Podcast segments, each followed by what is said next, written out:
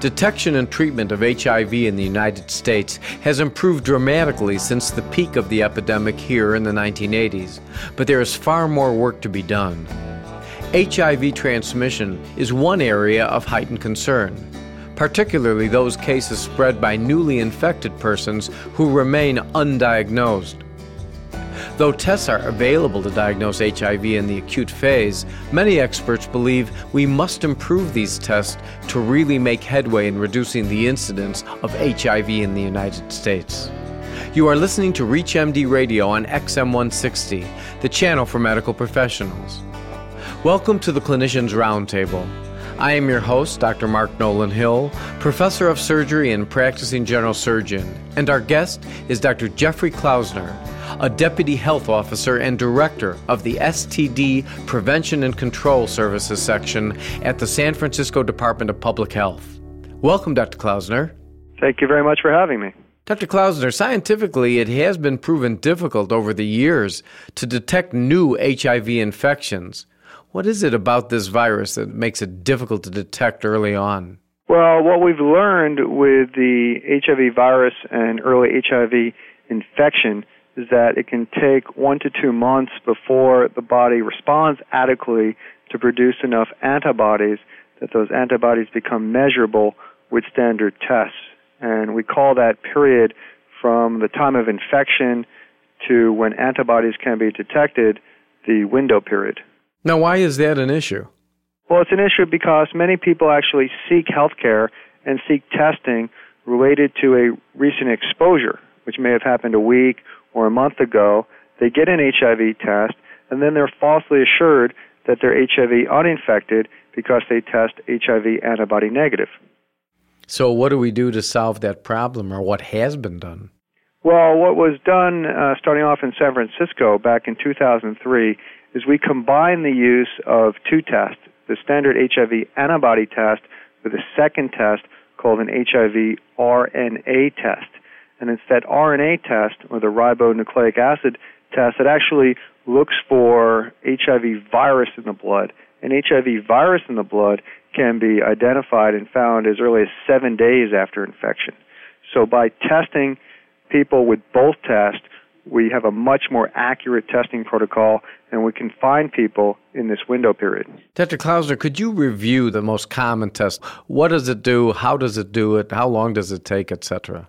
Sure. Well, the most common tests are HIV antibody tests, and most commonly used are what's called Generation 3 tests in the United States, and they detect IgM antibodies, which rise very early in infection, and IgG antibodies, which detect uh, rise a little bit later in infection. However, these antibody tests that are commonly used still won't detect actual infection or antibodies until after about four to six weeks after someone's actually infected. Those tests can be used on blood samples collected from a venipuncture. The test can be used on fingerstick blood samples. So in many clinics, we can do point of care testing. We can actually uh, prick someone's finger, do a rapid antibody test, and tell them right then and there whether they're antibody positive or negative. And then the third way the tests are used is from oral fluid. So that doesn't require a blood draw, doesn't require a finger stick, and one can swab the gums and then within 20 to 40 minutes get a test result from the oral fluid test. Well, this RNA test certainly seems superior to that prior test, yes? The RNA test is superior in terms of its performance, but the actual collection of the specimen requires a venipuncture or drawing of blood. The specimen must be brought to the laboratory in a certain number of hours, and it has to be done by a laboratory that has the appropriate equipment to do RNA testing. So it's actually somewhat more complicated from the collection and the laboratory testing procedure, but increasingly laboratories in San Francisco and Los Angeles and New York City, many urban areas in the United States are going to RNA screening, particularly in high risk populations. Well, how long has this RNA test been available? The RNA test has been available probably since 2000, and it's used regularly when we monitor patients with HIV. So when someone has HIV infection, our goal is to treat their HIV infection and bring their viral load or their detectable amount of virus in their bloodstream down to zero or undetectable. We start them on antiretroviral therapy, and we will check their viral load every three, six, nine months um, in the beginning to make sure that the antiviral medications are working. So that viral load test has been used in clinical practice in monitoring people with HIV infection for many, many years. It's only been recently that we've started to use that viral load test for the initial diagnosis or screening of people to find people with HIV infection and particularly find those people who have acute HIV infection or have been infected in the past month. With due respect, why wasn't that thought of prior? Uh, in other words, using this test to check for acute illness? Well, it's been used in the blood banks pretty much as soon as it became available to assure a safe blood supply. The HIV testing system in the United States really has never been a very strict evidence based medical model. It's really grown up from a community response. There's been, you know, continued important support for anonymous testing. There's been a lot of focus on voluntary testing and promoting screening, but it hasn't necessarily been used in the most rigorous way that medical professionals might say, well, we need to find people early. We need to use the most advanced test that we have, and you know, cost is a consideration, but we want to make sure we offer our patients the best test possible. Is it much more expensive than the routine test? Really depends what the cost of the test is, but for example, a routine test can cost uh, my program as a and I run one of the largest STD clinics in California, and routine antibody test can cost fifteen dollars, where that RNA test will cost twenty five dollars. So there is incremental cost, but it's really fairly insignificant when you talk about the benefits of finding someone with acute HIV infection. If you have just joined us, you are listening to ReachMD Radio on XM160, the channel for medical professionals. I am your host, Dr. Mark Nolan Hill, and our guest is Dr. Jeffrey Klausner, a deputy health officer and director of the STD Prevention and Control Services section at the San Francisco Department of Public Health. We're discussing the need for improved mechanisms for detection of acute HIV infections. Dr. Klausner, is this a real problem not finding out if someone has acutely contracted HIV? It definitely is a problem that we're missing people with acute HIV for several reasons.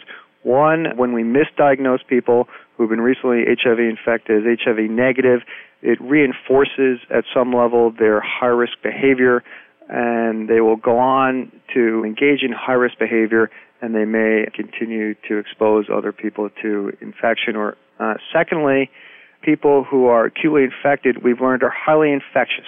The amount of virus in their blood in their genital secretions may be 10 maybe 100 fold higher than people with chronic infection. When people are much more infectious they're much more likely to spread infection to a sexual contact or a needle sharing contact. For example, someone who's in chronic infection has about a 1 in 200 chance of spreading infection to someone else. Someone with acute infection may have a 1 in 20 or even 1 in 2 chance of spreading that infection to someone else. So we can find people early on who are the most infectious. We have an opportunity to reduce the chance of a continued transmission of infection.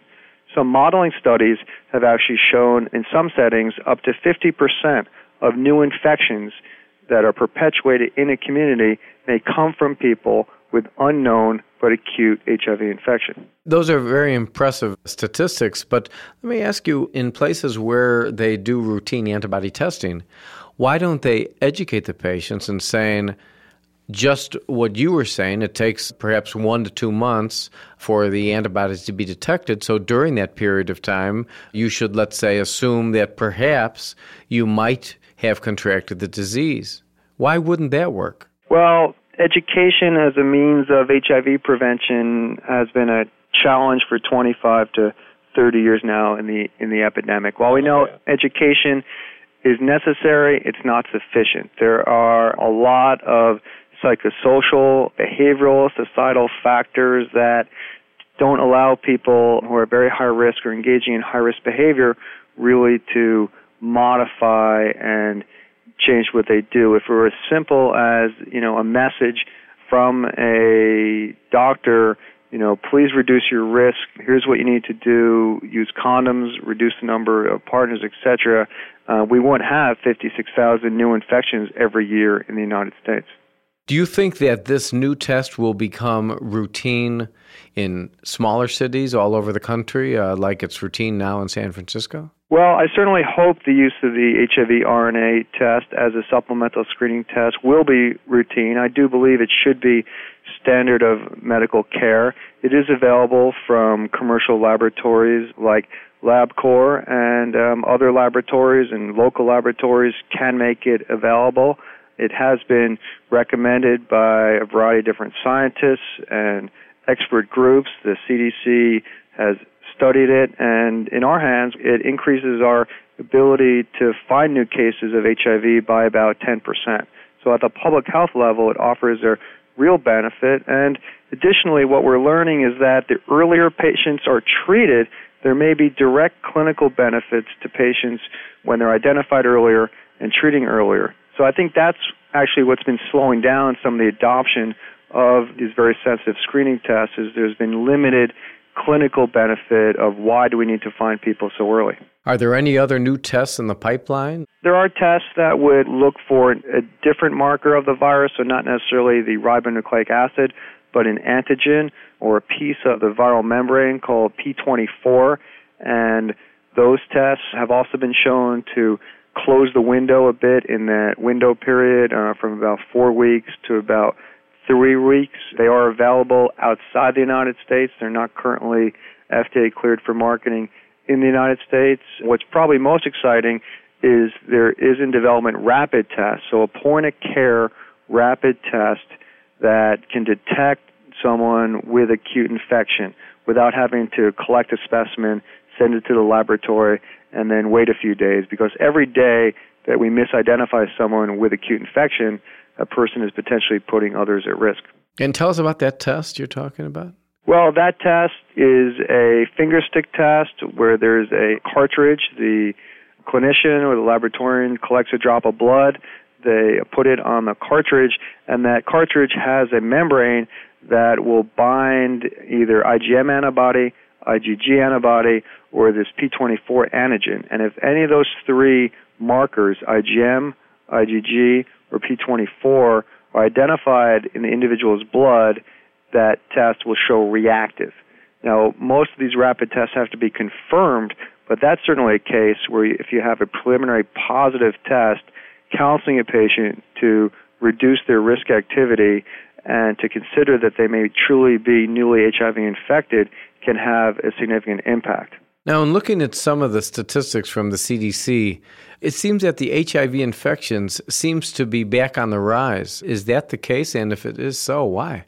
Yes, we've definitely seen an increase in the United States in the past few years, particularly among men who have sex with men.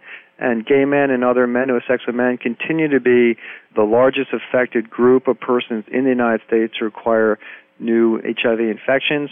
Some of that certainly has to do with changes in people's attitudes toward HIV. HIV infection or AIDS is no longer the death sentence that it used to be. Treatment is far simpler. In fact, I just started a patient today for the first time on antiretroviral therapy, and it was one pill a day. Mm-hmm. And he was shocked, you know, that he could have HIV and be treated with just one pill a day. So that changes, you know, how people adopt preventative behavior.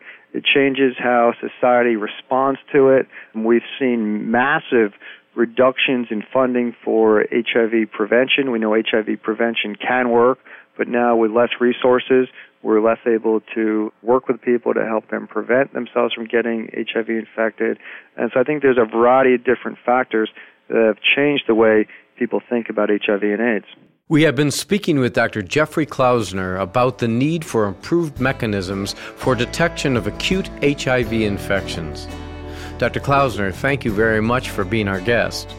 Well, thank you. It's been great speaking with you all. I'm Dr. Mark Nolan Hill, and you have been listening to ReachMD Radio on XM160, the channel for medical professionals.